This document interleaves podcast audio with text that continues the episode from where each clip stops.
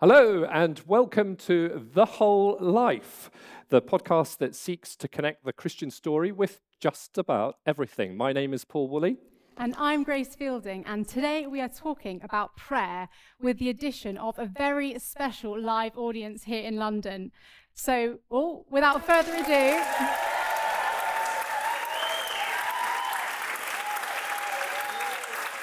very good right on cue there, audience. Thank you. Without further ado, whether you are in the room or listening um, back to this, welcome to the Whole Life podcast.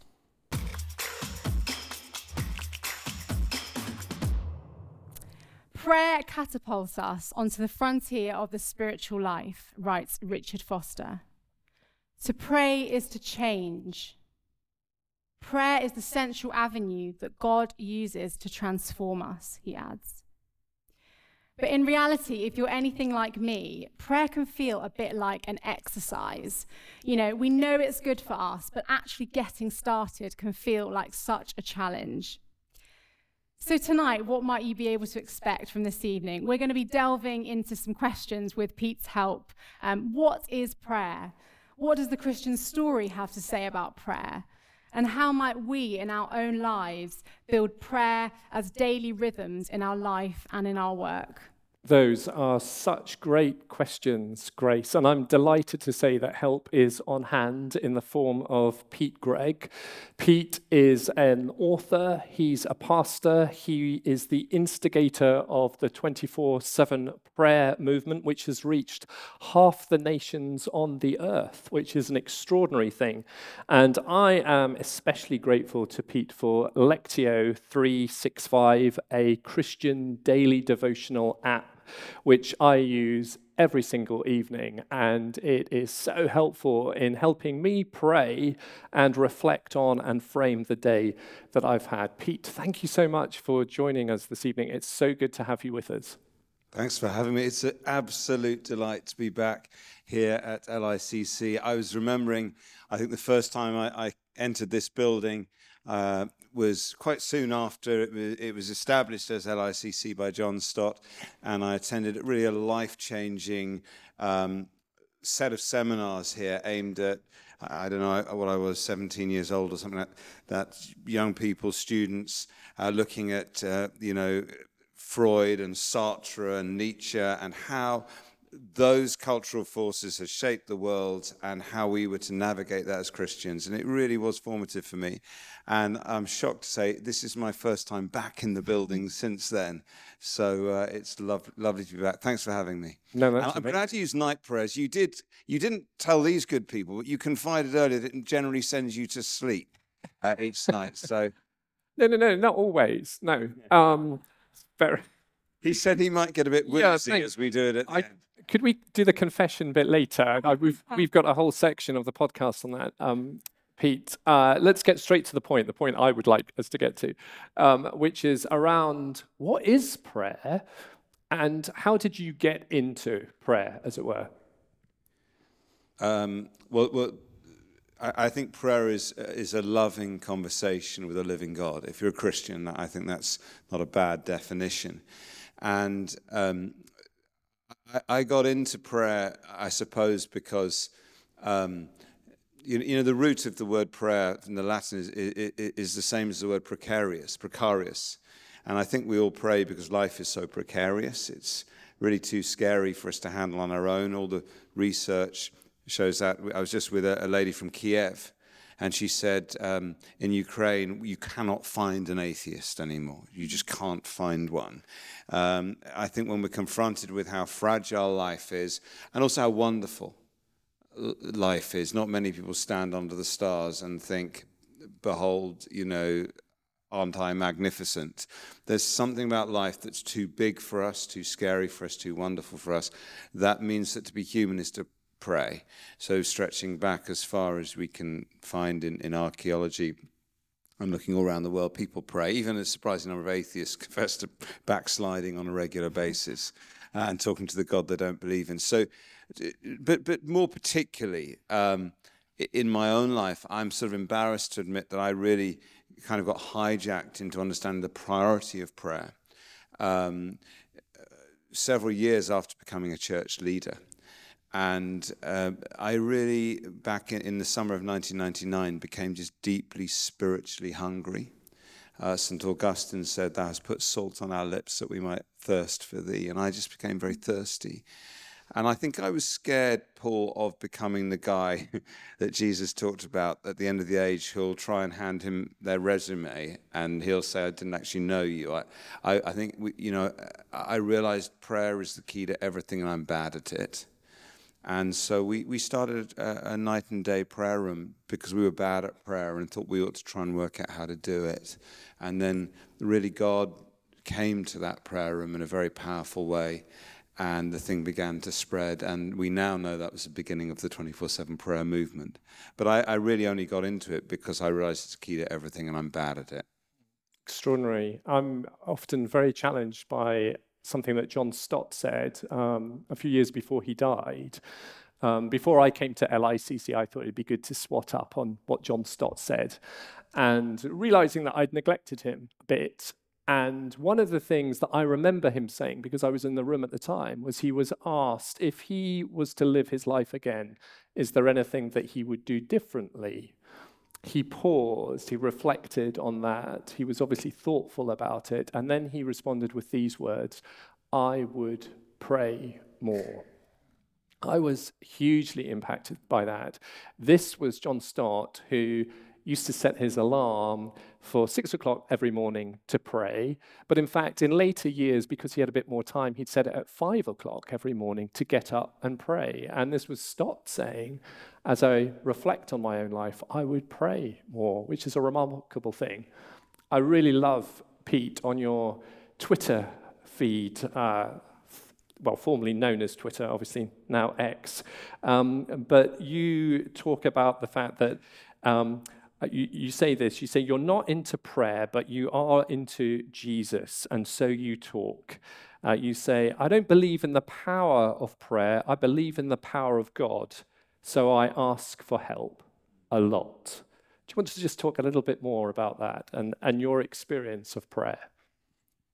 Yeah, I'm just not interested in the artifacts of dead religion. I'm not interested in doing this thing called prayer or, or, evangelism or worship. I'm interested in Jesus. It seems to me that there's a lot of people who say they're Christians, but they really are just theists. They believe in God and they happen to be operating in a Christian culture. To be a real Christian is to have met Jesus Christ, to know Jesus, to love Jesus. Um, in the first prayer room, I, I, remember I was in there at three in the morning thinking, I wonder if I'm insane. Uh, because I have friends who don't believe God exists, and they think I'm awake in the middle of the night talking to a wall uh, which is you know, sum total of stupidity.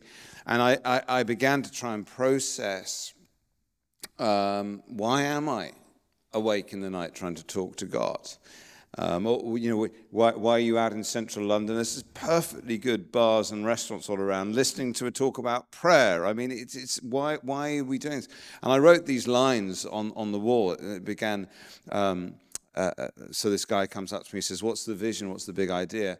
I open my mouth and the words come out like this The vision is Jesus, dangerously, obsessively, undeniably. Jesus. The vision is an army of young people. You see bones, I see an army, and so on. And those words kind of got out and went, went viral. But for me, this is about the Lord Jesus Christ and and a, re, a real relationship with him. I said to you, this is this is a living a, loving conversation. And so, um, you know, I want to know Jesus. And if I, if I said to you, you know, I have a wonderful marriage, we don't really talk. Um, and I, I certainly don't listen to her. Um, and I, I don't really make very much time for her. You would question whether we actually had a good marriage. But I think as Christians, sometimes I have a relationship with God. That's the language we use. But are we talking to Him? Are we listening to Him? Are we making time for Him? And that's why what John Stott said um, towards the end of his life is something actually a number of the of great Christian leaders say as they reflect back on their lives. I wish I'd prayed uh, more. And, and I was reading some research this week extraordinary couples who pray out loud together. Um, the, the, the, the, rates of, of maintaining their marriage vows for life are, are vastly higher if they pray together. And, uh, you know, similarly, sadly, like, like everyone in this room, we, we've all had our hearts a little bit broken by Christian leaders that we admired and we looked up to that have failed.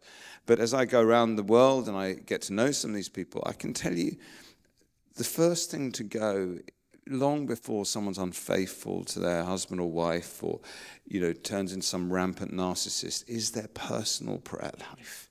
And when someone is truly alone uh, with jesus listening to him talking to him walking with him through life that seems to me is the foundation for everything. So yeah I, i'm not interested in in um, doing this religious thing called prayer, but I want to know Jesus, and therefore we talk to each other. That Thank you. makes sense. That's great. I think it's so good. Um, I know we've all come here this evening to hear Pete talk about prayer, but just to be reminded of, of that it's about Jesus first and foremost. Um, and I, I wondered if you could speak a bit to just the role of prayer um, that we see in the kind of overarching Christian story. So, you know, from sort of creation um, through you know, to the fall and um, the new creation, where do we see um, God speaking and acting, and how does prayer fit into that? Okay, let's. That's a great question, Grace. Let, let's let's just do a very quick um, summary of the entire Bible, which I think is what you've just asked me to Ah. do. Uh, I hope you're sitting comfortably. Uh, but let's start in the middle. You know, it, it, Christianity has to be about Jesus Christ, and therefore, um, as we look at Christ, we see a man of prayer. I mean, if anyone ever had an excuse to say, I don't really need to do too much of the praying thing, I'm kind of perfect. Me and the Father, we're like that, you know. But Jesus often stayed up all night in prayer, rose early in prayer, and he was busy. It, it wasn't that you know he was just happened to be an early riser. Uh, before all every major decision in his life, he prays before choosing his the, his disciples. You know, in the Garden of Gethsemane, wrestling blood, sweating blood with the the temptation on the cross. We find him uh, uh, uh, praying, um, and so on. And so Jesus was preeminently a, a, a man of prayer, and it seems to me just logical that if you're going to follow Jesus, you are therefore going to follow his example in prayer. Um, but, but you asked for the entire narrative arc of Scripture. So let's just start. Adam and Eve, it's interesting, isn't it? Before there was any sin or sickness or suffering in the world, God would walk in the cool of the evening with Adam and Eve. So that seems to me that's significant because most of us in our prayer lives, all we pray about is bad stuff you know, sorry for our sins, heal Granny, you know, get little Johnny saved, um, help, you know, a church to get planted. We're all the time praying into problems. And yet, Adam and Eve clearly managed to have a healthy conversational relationship with God before there were any, there's any sin or sickness or suffering in the world. And so you have to ask, what did they actually talk about? And I can only imagine it was sort of nice weather, you know. Um, I think I'll call it a giraffe. And and you know the, the, the story I often tell about this is uh, you know I was, I was, I was walking down the street in my my old house one day and I, I I felt God spoke to me as as clearly as He's ever spoken. It wasn't an audible voice, but it was such a sudden impression in my head that I sort of froze as I was walking, and the voice uh, just said to me, "Look at that tree." So I, I stopped and I was staring at, frankly, a, a, a pretty unimpressive tree, I thought. Um, but I was staring, thinking, well, this is this is going to be my burning bush moment, um, or you know, I'm going to save a cat, or something is about to happen, and literally nothing happened. So, so after a while, it, it was getting embarrassing, and people were walking past thinking I was having some kind of episode. And eventually, I assumed God had got distracted with events in the Middle East or something. And I said, I'm looking at the tree. What happens now? And I felt God uh, say to me, uh, Why do you get so intense about everything? I just thought it was a good tree. And, I, and so I said, "Oh, good, good, good, good job on, on the tree. Not your best, but it's, it's, uh, it's, a, it's a pretty good one. And my point is this your prayer life is, I believe, at its best, not when you're praying about the big things occasionally, but when you're praying about the small things continually. Um, when, wh- wh- when, when, when you're living in de- true daily conversation with God. So there's Adam and Eve, and there's that. Now, here's what interests me. So let's jump to the end of the story. One day there will be no more cancer, no more crying and dying, no more sin or sickness or suffering, no more churches to plant, uh, no more injustice to fight. So many of the things that we think this is what being a Christian's about evangelism. Well, there won't be any more non Christians eventually, you know, uh, church planting or fighting human trafficking. Uh, one day there'll be no more of that. So, what does it really mean? And we have to go back to Adam and Eve before there's sin or sickness or suffering. Lord, one day it'll be you and God. And so you'd better have something to talk to him about. And so um, I'm not saying that we don't petition God, that we don't need to engage in spiritual warfare, that there aren't great, heartbreaking problems in the world, but simply I want to encourage people to include God conversationally in the ordinary things of their lives. Mm. And therefore, if someone wants to ask later on the uh, amazing app thing, um, should we pray for parking spaces? Don't bother because the answer is yes.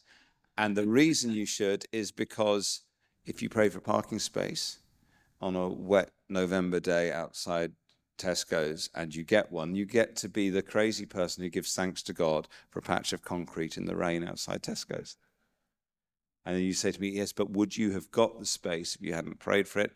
And I say, I don't know. Ask Paul Woolley. He has the theological answer. I just I just want to grow up and be the crazy old guy giving thanks to God for random stuff all the time. If you don't ask, you don't get to be as grateful. Mm, it's amazing didn't didn't you deal so well with that huge big question? So um, thank you for yeah walking us through but with personal examples. Um, so if that's sort of um, the role of prayer in various parts of the christian story just to earth it i suppose in, in today and what does it mean for us um, as as christians in the 21st century living as disciple of jesus why why is prayer important in that? Well i don't think our world has ever needed prayer more than it, mm. it, it, does right now. Um, if this, all that yeah. is going on in the world, doesn't bring us to our knees, I slightly wonder what will. Mm.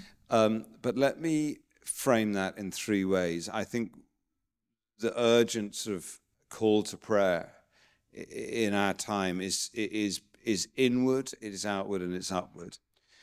It's first of all inward in that prayer is about experiencing and enjoying the presence of God at a time with escalating anxiety mm. um, and a mental health crisis and extraordinary pressures on us. I think learning to truly encounter God, whose name is I am, and the peace and the presence of God is essential if we're to walk through a very scary world, even remotely looking like Jesus.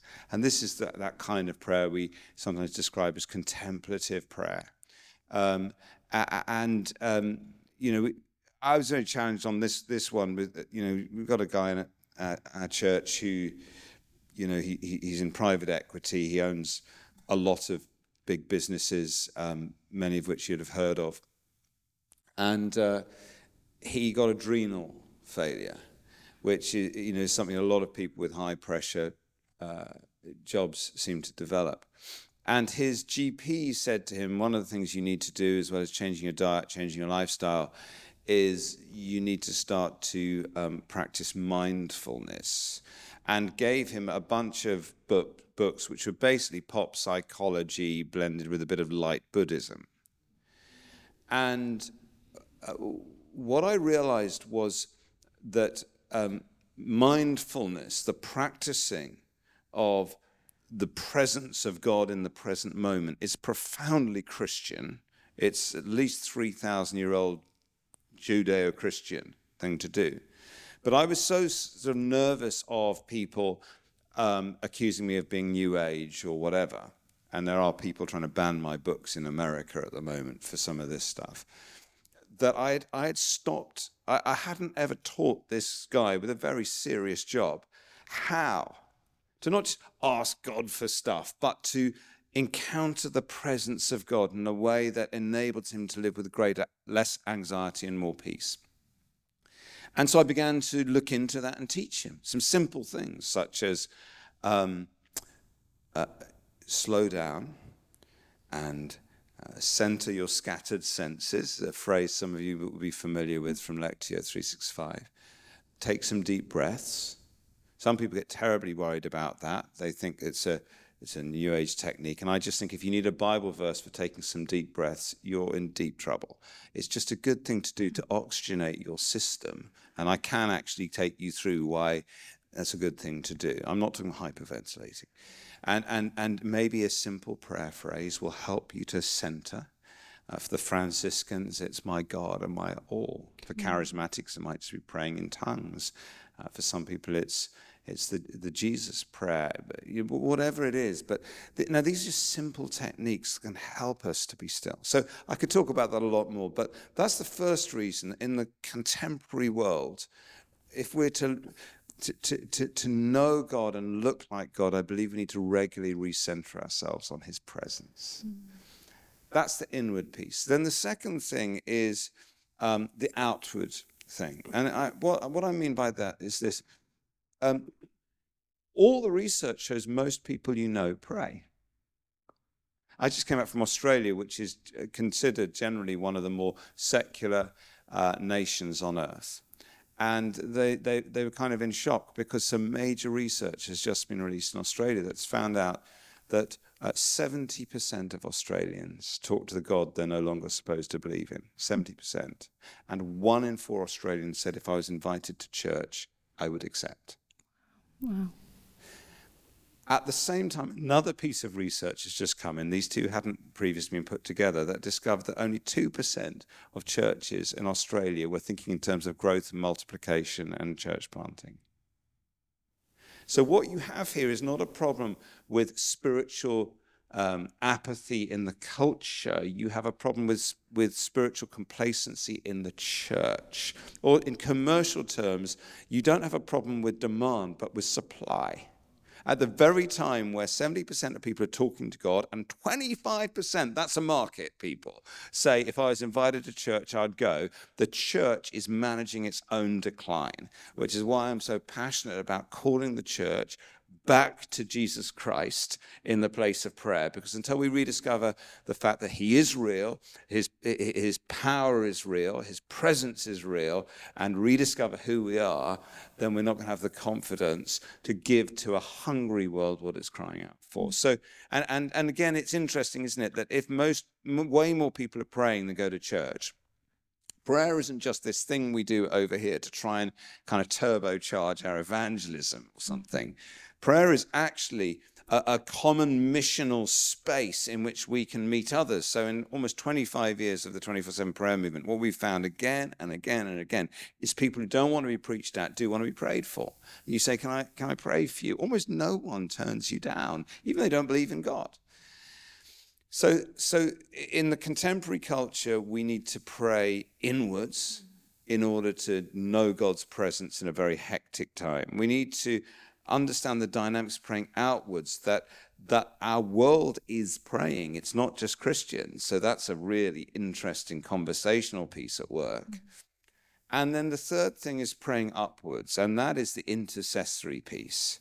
We it seems to me have to understand when a few hours from here right now you you've got war in ukraine you've got gaza being de- decimated You've got Lebanon and Hezbollah, you know, on the verge. Uh, who knows what Iran does next?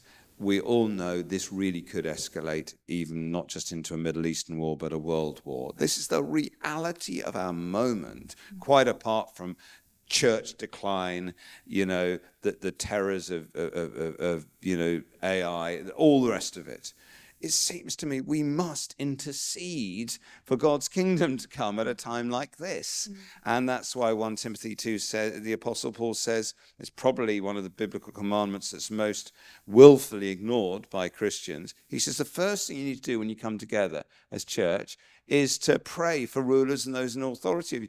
Listen, half of them can't even do flat pack from IKEA, and we're trusting them with the world. If, if you are disillusioned with your leaders, pray that they would be cleverer than they are humanly. That means you need to pray for God's wisdom in them. Pray that they would be sensible. Pray that they wouldn't just be driven by their own egos. I mean, we've got to pray at a time like this. So uh, it was a big question, another big question, Grace. But my, my, my, my big answer is we've got to pray inwards at a time like this. We've got to pray outwards because our whole world is actually in, the, in a place of prayer. And we've really got to pray outwards. We've got to intercede for God's kingdom to come in the many crises that we see around us. Mm, it's amazing. I think um, that leads us really well. We, we want to just chat a, bit about that line that we probably all know well in the Lord's Prayer that is, you know, your kingdom come, your will be done on earth as it is in heaven. And, you know, that, that line is said throughout the world in, you know, many different languages. But I wonder if sometimes, especially those of us who've been um, Christians for a long time, we maybe say it, but actually, um, could you unpack a bit, you know, what, what does that really mean when we pray and what, um, what could it look like to see that that prayer realized?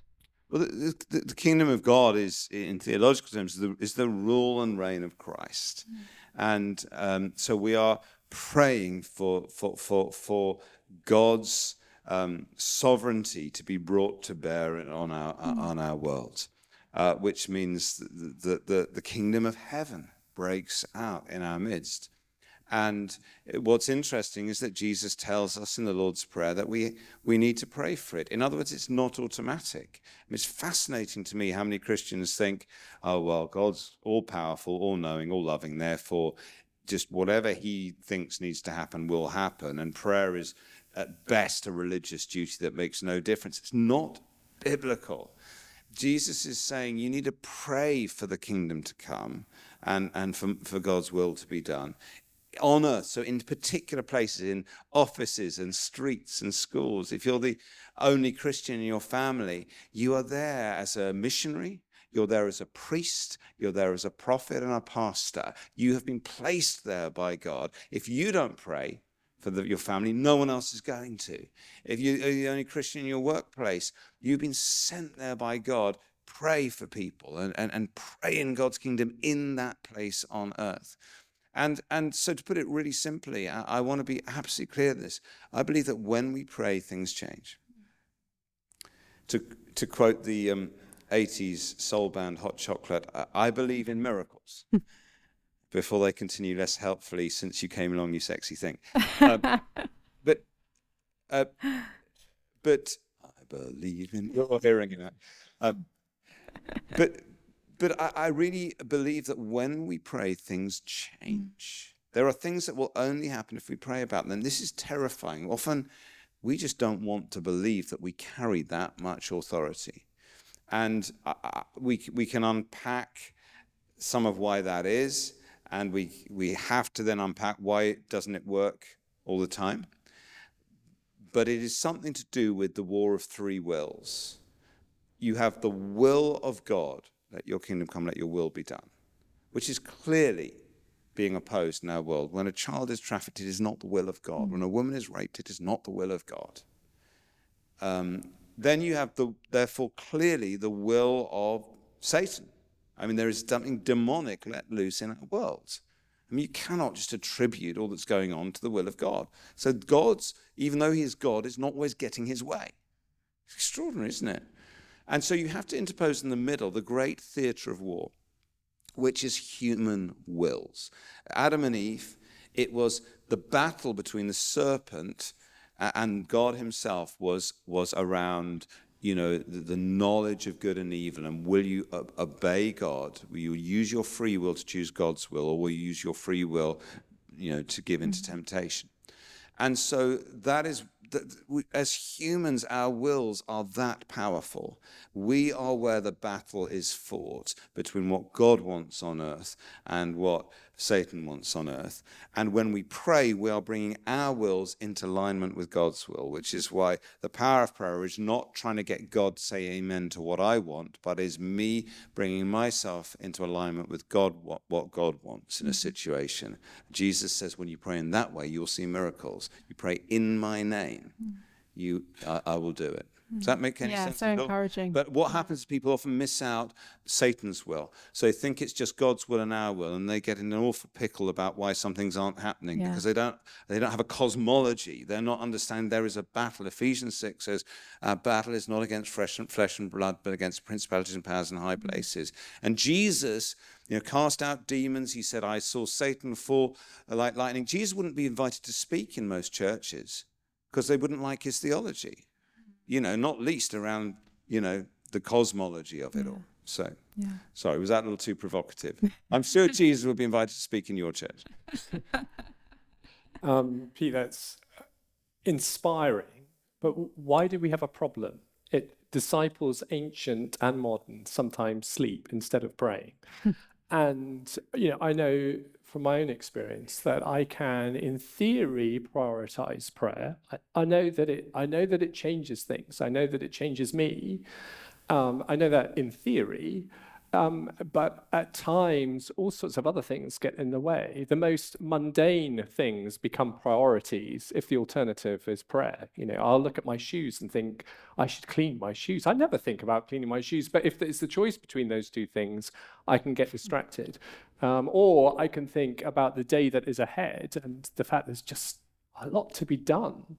And in that context, prayer can become deprioritized. So, why do we struggle when it's so compelling, the vision that you present? Well, well none of us are ever going to look at your shiny shoes quite the same again, Paul. I was going to say. Um, The, you know, firstly, uh, um, let me just say busyness, pride, and pain.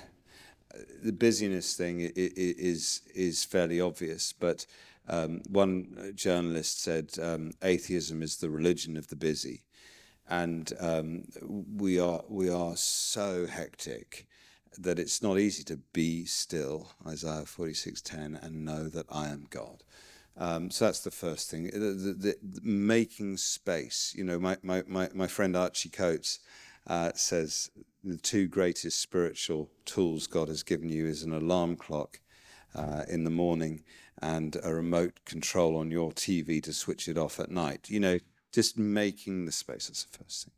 The second thing is, is, is I'm afraid, pride. Humans will do almost anything rather than pray. Prayer does tend to be our last resort.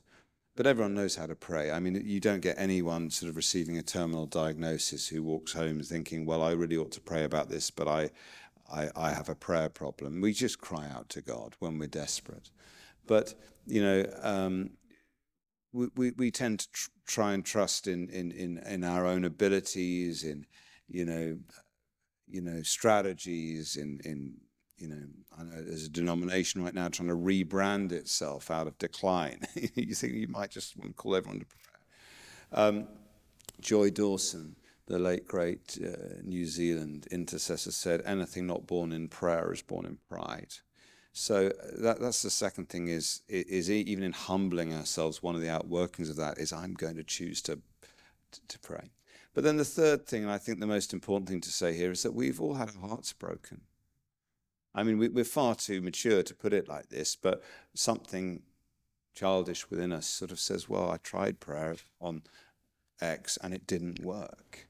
And so we know we're not really allowed to admit that. Uh, and so we don't sort of say it, but emotionally it's very real to us. And one of the problems uh, is that the, the church is less honest about unanswered prayer than the Bible is. The extraordinary thing with the Bible is all that wasn't redacted from the text. Um, there's all sorts of things in there that if you were trying to write a sort of PR job for God, you'd think, well, you better not put, you know, the first pope trying to talk Jesus out of the crucifixion. I think we'll just remove that, um, and so on. So, um, you know, what is it? At least a third of the Psalms are not happy, clappy. They're lament. They're wrestling with God. And in my own life, this is this is very real. Some of you will will, will know Samie, Samie, my wife, and my story. That, sort of the first year into into twenty four seven, as as this prayer movement started to spread all around the world, I think we, you know, we were seeing a lot of miracles, um, and I, I chronicle quite a few of them in in in books, Red Moon Rising and Dirty Glory, which is on, on sale there. And, and, and they're true, these are true stories. They're not, you know, secondhand. They're not Christian Chinese whispers. They're real, amazing miracles. Uh, but I think we probably became a bit insufferable because we just thought, well, if everyone will just pray the way we're praying, we'll have Jesus back by breakfast time next Thursday. It's like we found the big red revival switch. And then my wife, um, our second child, Danny, had just been born. He was, I think, seven weeks old. He was in a Moses basket by our bed. And um, Samie woke me in the, in the middle of the night and said she couldn't move her leg. And I was just about to tell her to stop being silly and that she must have just been sleeping on it funny. And I watched her slip into an epileptic fit. And, um, and I thought I was watching her die. And I, I remember, um, I remember how much I had to concentrate to dial 999. And then eventually the ambulance came. And then they, they you know, they, they, they found out that Samie had a, a, a brain tumor, a very, a very large brain tumor, larger than an orange in her skull. And um, for a long time, they didn't know if they could operate. And um, th- th- in the end, they were able to. It was an incredibly difficult time, um, and, and, with a basically a newborn baby and a, and a, and a, a two and a half year old. And um, I remember putting him to bed at night. That was sort of probably the hardest thing, and often thinking, will I one day have to show them photographs of their mum and try and describe how wonderful she was, you know? And um, we're incredibly lucky in that they, they were able to operate and uh, they did get the, tumor out. It's not growing back. And Samie's still alive today. And we really, I mean, so many people suffer so much more than us.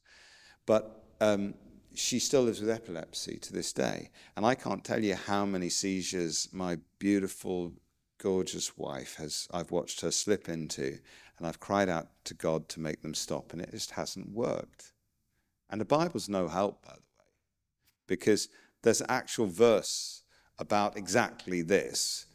Someone falling into a seizure and and and um, Jesus just you know saying you've got to pray harder basically. You know this this kind comes out by by by prayer and fasting. And I, I it's like I think I went Paul from thinking that my prayers could save the world to questioning whether my prayers could save my own wife. And um, really having to process that and in the end, um, Samie asked if I would write down some of my thoughts as I was.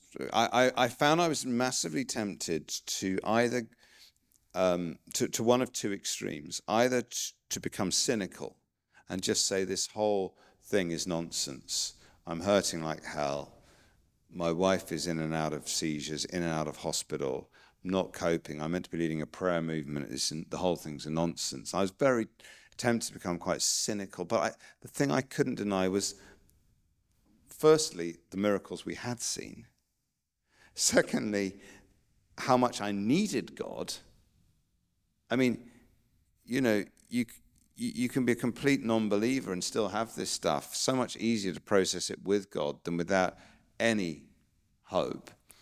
Um, and uh, and I could see signs of God's presence. You know, when suddenly a nurse turns up who's a believer and says she's praying, or you're really down and a card comes through the post from someone with just that verse that speaks to you. So, so I didn't.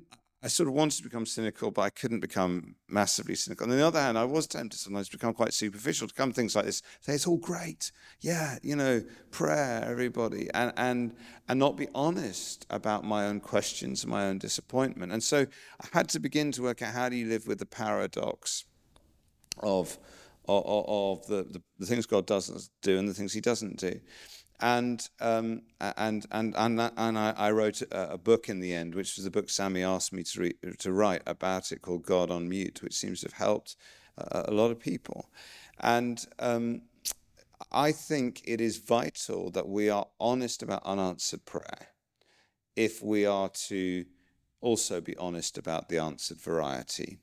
And so just coming into land on your on your question, I, remember I was asked to speak on prayer at a megachurch in Florida.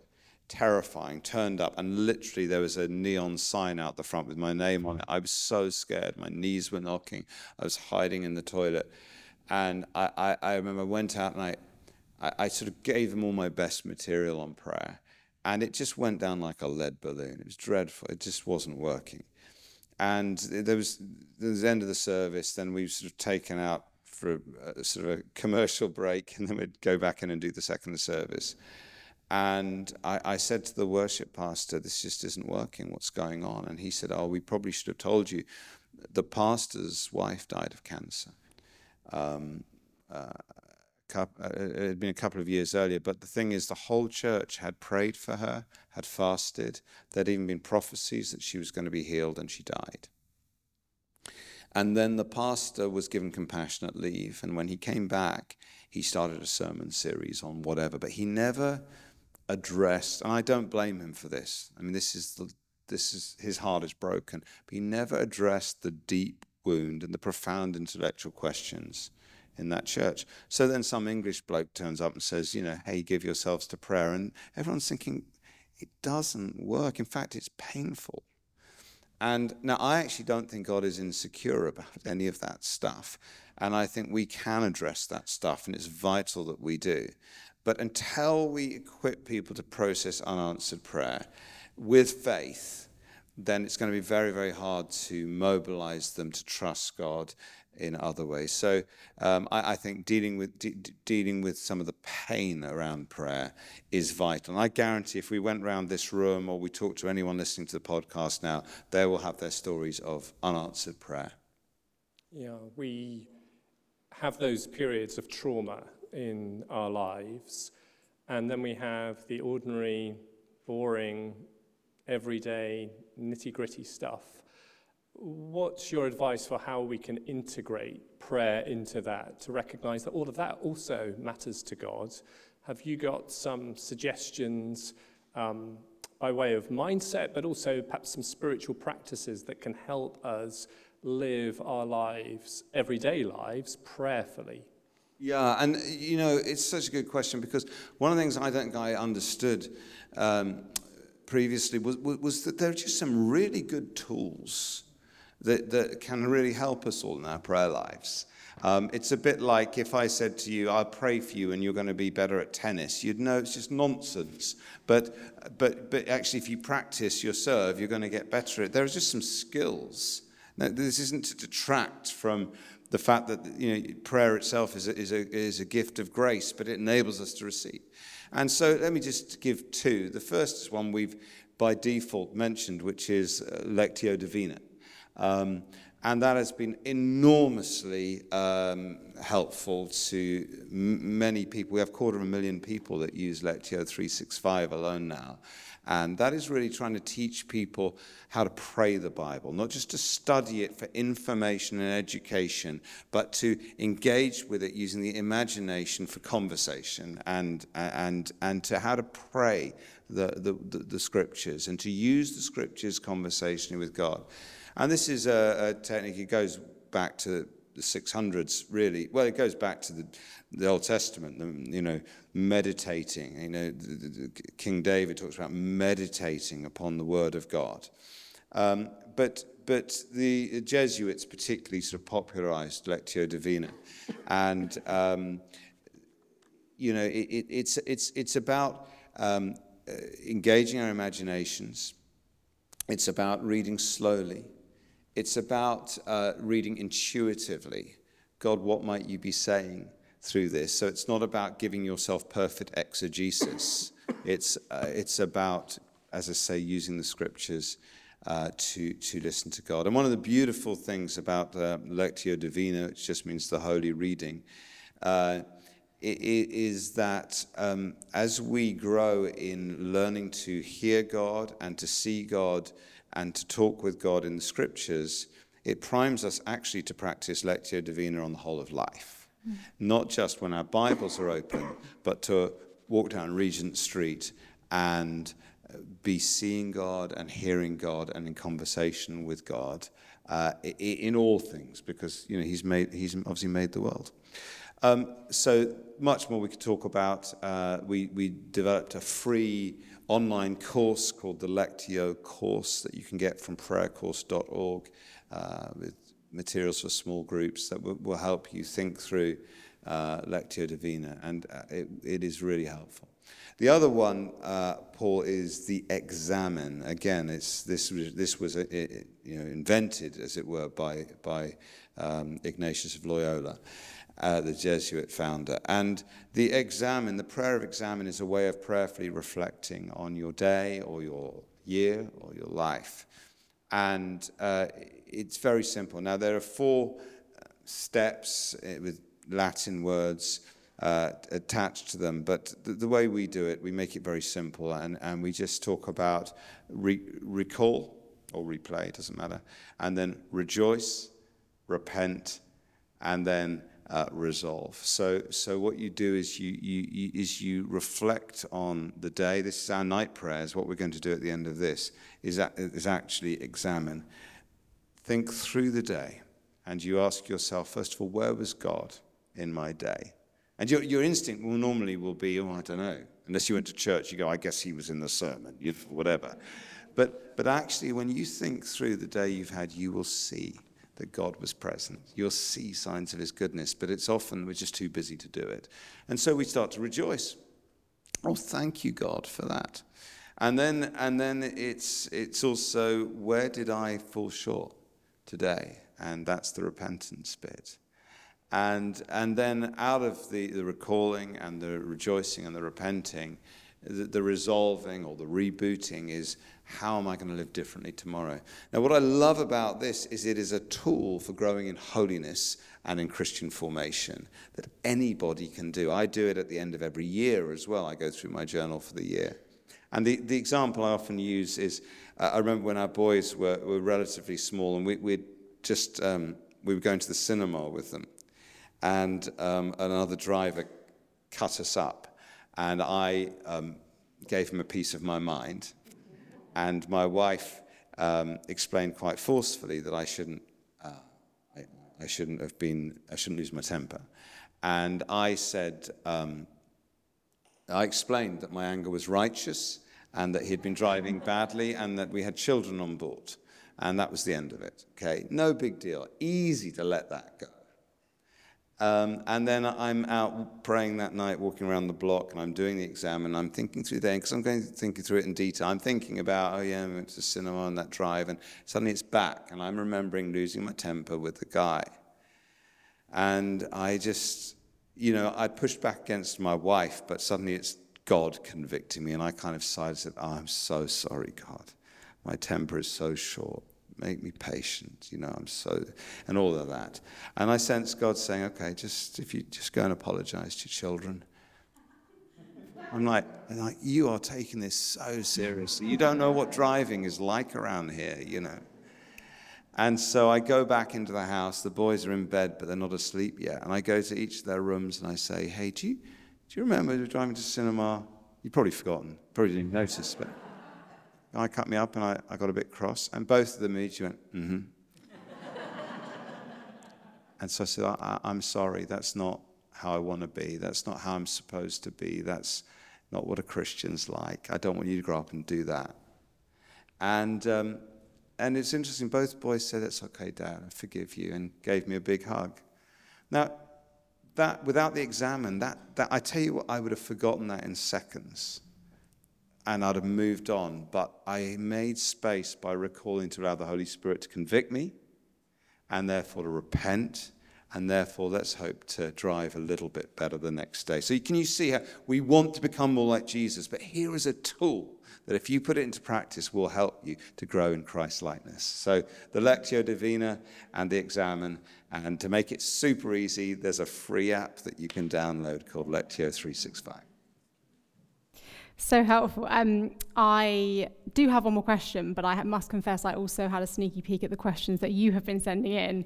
Um, and I think there's a bit of overlap, and we'd love to give lots of time um, to hearing from you guys. So um, somebody has asked, let me just get the question up. Um, which Christians have inspired you in their prayer life? I'm sure we, we all know what it's like to be around people who just model this so well, and it's, it's captivating and it, it spurs us on to want to pray. Um, who have some of those people been for you, Pete?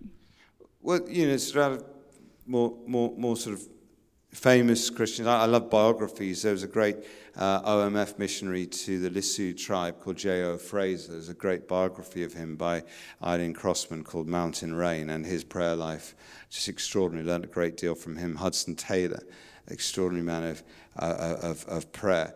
Uh, George Muller, you know, praying in all the money for all those orphanages, an extraordinary story. So, I mean, like everyone, I can recite those, but let me be more personal. Mm-hmm. Um, I had a godfather called Michael Curry. Um, actually, his wife was John Stott's uh, secretary, uh, Vivian. And Michael prayed for me every single day of my life wow. until he died in a mountain climbing accident on the Isle of Skye. And he was never a famous Christian leader or um, he struggled with depression. But I cannot tell you, I can't even imagine how that has shaped my life, his faithfulness in prayer. Um, and, and, let me be even more personal. Um, in December last year, my, my mother, who, who, who's again been faithful to me in prayer, had a massive stroke. And so she's now in a nursing home. She's unable to speak. She sometimes says the word yes, occasionally says the word wow. Um, she has cloudy days and clearer days and um, she can't really walk, and she's fed through a tube.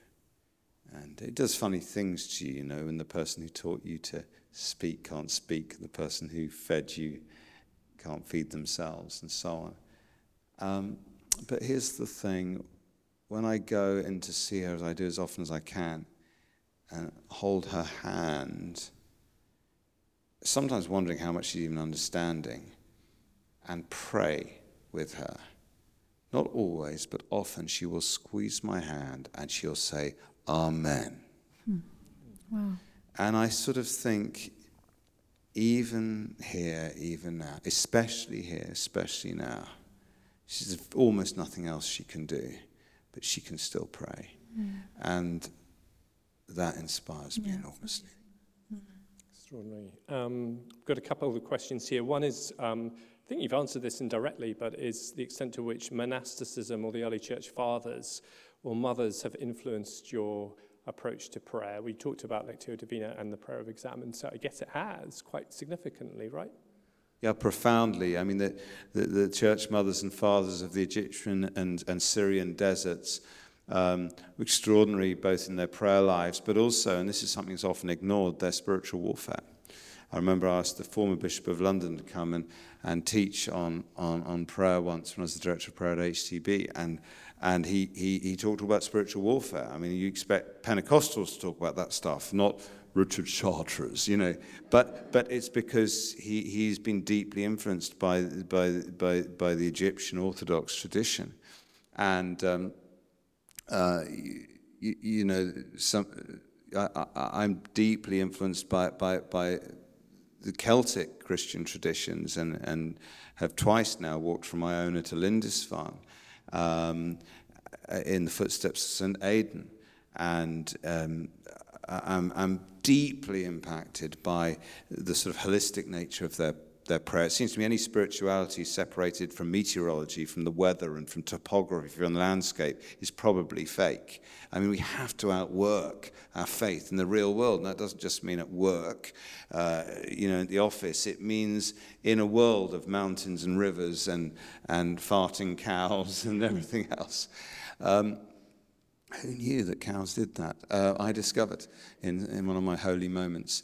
And um, so, so, so, you know, I think there's a great deal to learn. And, and, and uh, you know, we, we've amazingly, um, you know, had the opportunity to revive one of the ancient abbeys in this nation, um, Waverley Abbey, uh, near Farnham, so, you know, just between sort of Heathrow and Gatwick, um, 112 acres. And, and what's interesting is that This was first set apart as a monastery in, in the 7th century at the time of the Council of Whitby uh, by a Saxon king called Caedwalla and uh, has been a place of prayer therefore for more than 1300 years. The new kids on the block were in the 12th century. The Cistercians established their first Cistercian abbey in this country there at the time of Bernard of Clairvaux. They prayed uh, night and day, you know, for almost 500 years and made beer and worked the fields. And uh, then Henry VIII shut them down. And, uh, and, and so there's this extraordinary legacy of prayer in that place. And uh, we are now seeking to revive that. And uh, we're moving a pray- we've moved a praying community back in. And there's a wonderful college there that, that, that, that trains Christian counselors. And so that's enormously exciting.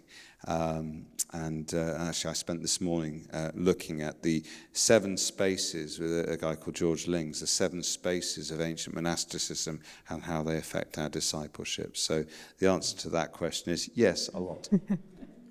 Wonderful. Um, we have obviously heard you speak a little bit about unanswered prayer. There's a question here. Um, how do you explain unanswered prayer to children or teenagers? Um, and sort of from that, how, how do we encourage them? So that's an excellent question.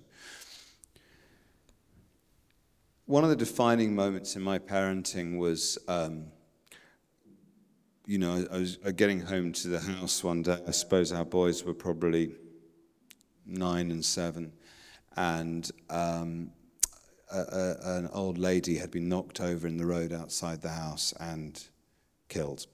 Um, and I arrived, the flashing lights were there, her body was still there with a blanket over it. And I went into the house, and it was an extraordinary moment of almost dissonance because every instinct was to protect my children.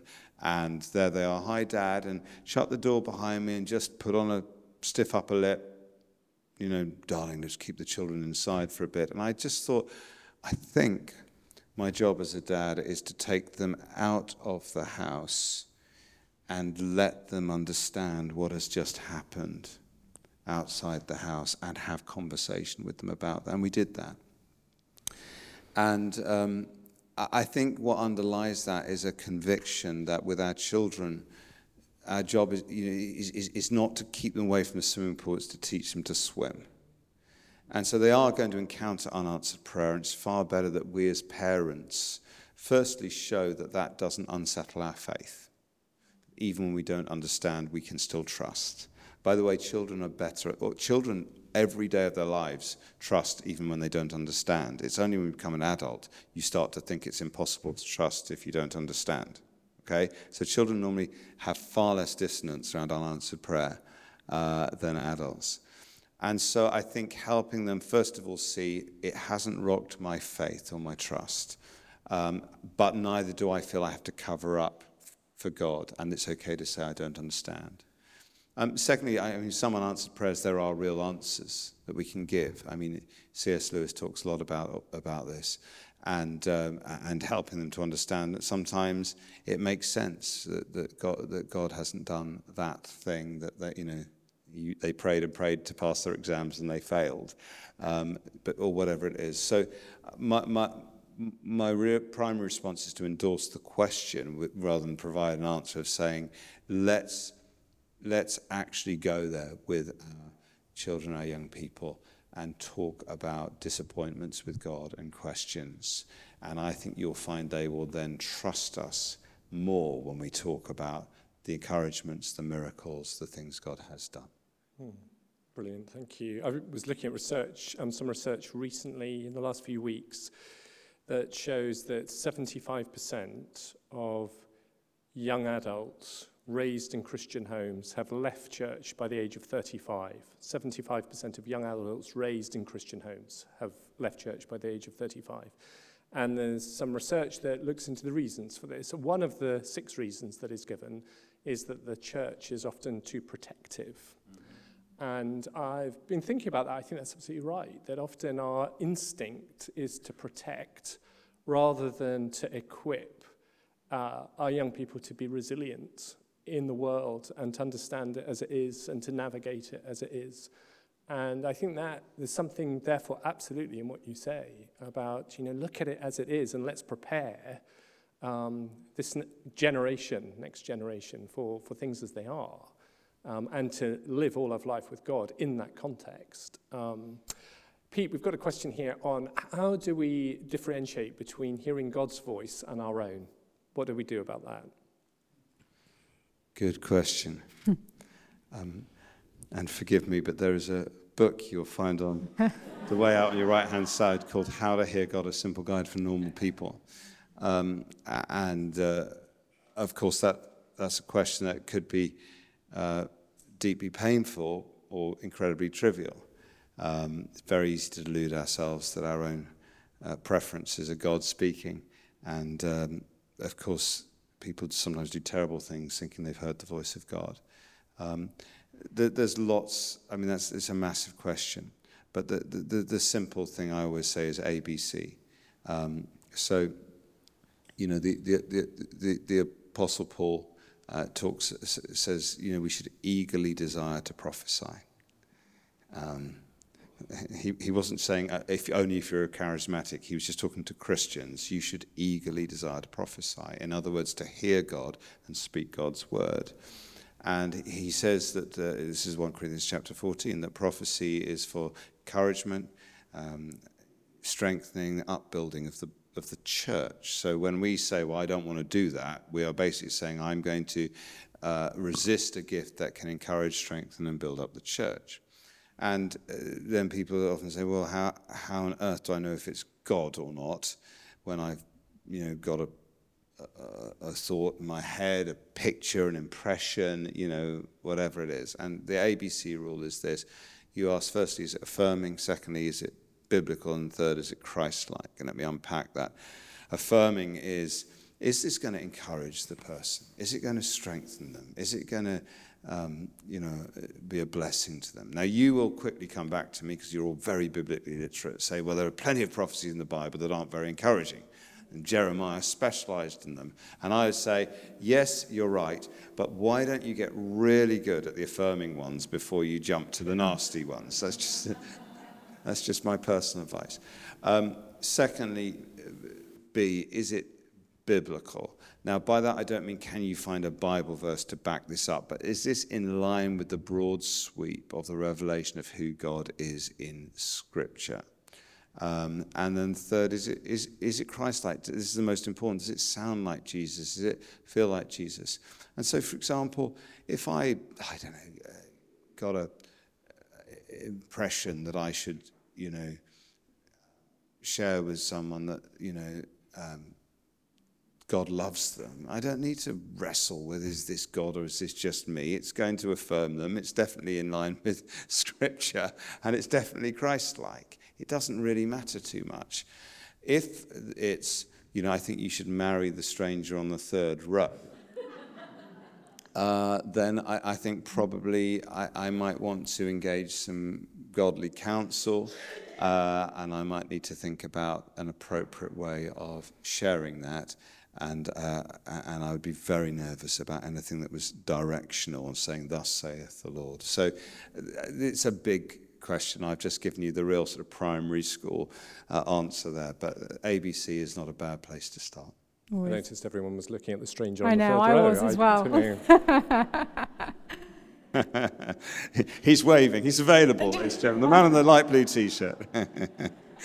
um, Pete, you've been so kind to share some personal examples and testimonies um, in your own life this evening. Um, we've had a couple of questions about are there certain stories or testimonies um, of God at work through prayer that have kept you convinced or have kind of motivated you when perhaps you're struggling more to pray or um, things just feel more difficult?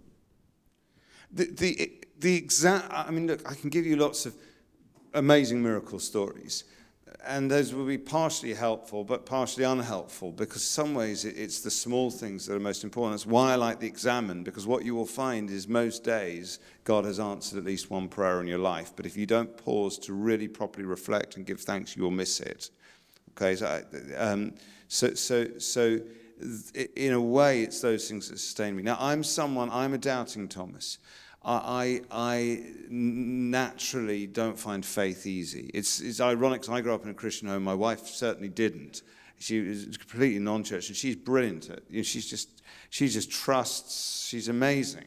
Um, I mean, I, I, I, remember one time she was waking up in hospital, and I said to her, "Darling, do you just wonder sometimes if there isn't a God?" And she, she said, oh, "Thanks so much for coming on a pastoral visit to propose that my suffering is of no consequence, and I'm merely a highly evolved fluke on a rock spinning out of control in space. Thanks so much for that massively hopeful worldview that you're deciding to adopt at this moment of crisis in my life." She's very good at faith. I, I, I, I, tend not to be. And it means that when, you know, when we see a, a real miracle, uh, I'm the one dancing around going, This is amazing. The Jesus thing's true. And, and they say, mm, you're, our pastor. You're meant to believe this stuff. I, I, it just makes me even more relieved. It's true. Um, so I don't know what, I, well, I do know one that's just popping into my head because I, I, I, share a, a, more dramatic one. But um, we were just in Vienna. We just had a, a 24-7 uh, Europe conference in, in, in Vienna. Uh, and uh, it was reminding me of the, of the, first time we went there because um, I'd, I'd, received a word from someone, a word from God uh, via text. Uh, someone had texted me and said, I believe the Lord is saying, if, if you will keep prioritizing the poor, I will give you the palaces. And I just thought, hmm, what do I do with that? And I thought, well, you know, when you hang around charismatics, everything is metaphor. So it doesn't mean an actual palace. It means I'll get a jacuzzi in heaven or something, you know. Um, and I just thought, I, you know, we'll just keep doing what we're doing, you know, with the poor, and, and, and God's sort of vaguely encouraging us. Because I'd never, you know, I don't know many people with palaces, and they don't seem to have any to spare. Um, and then it was, it was very soon afterwards I received a phone call uh, from Austria. Uh, didn't recognize the number, and the voice on the phone said, uh, I'm phoning on behalf of Cardinal Schönborn, Christoph Schönborn, who's one of the most senior Catholics in the world. He was actually favored to become Pope. And uh, Cardinal Schönborn would like to invite the 24 7 prayer movement to come and use uh, his cathedral for 15th birthday party. And uh, Stephansdom is, is the number one tourist attraction in Vienna. And I suddenly thought, this sounds dreadful because I know our lot. They're used to like nightclubs with sticky floors. They'll break something. So, so and you know, Mozart used to be in the choir in this place. It's a World Heritage Site. So I, I said, well, please thank the Cardinal very much indeed, but, but no thanks. Don't think it's a good fit. And the voice at the other end said, that's a shame because the other bit of his message to you, he said he'd also love you to uh, have full use of his palace. And and, and just, just because I'd never been offered a palace before, and it had come within you know, a couple of days of this prophecy, you keep practicing but I'll give you the palaces, I suddenly thought, oh, God is cold calling me from Austria. and so I gulped and said, oh, well, in that case, if there's a palace involved, please, please thank the Cardinal very much indeed. And so we packed out the Stephansdom. We had a thousand people in there praying and worshipping. It was wonderful. Um, but uh, you know, the books are full of full of stories like that. Of those moments you think, well, I don't have enough faith to believe that that's just fluke or coincidence. I think there must be a God who makes the seasons work, who makes you know everything work at a molecular and an intergalactic level, and loves us and is at work in His creation for His glory. Mm. Amen. What a good place to um, wrap things up. Um, thank you, everyone, for your questions, for your participation. And Pete, thank you so much for being with us this evening. Um, as we've mentioned, we have three of Pete's books, some of which he's referred to, um, to buy tonight at a special discount. So do have a look at the bookstore before you leave. Um, I believe we have Dirty Glory, How to Pray, um, and the latest book that I think you referred to, How to Hear God, a simple guide for normal people. and yeah, Pete will be out in the foyer um, signing those, so do make your way if you'd like to.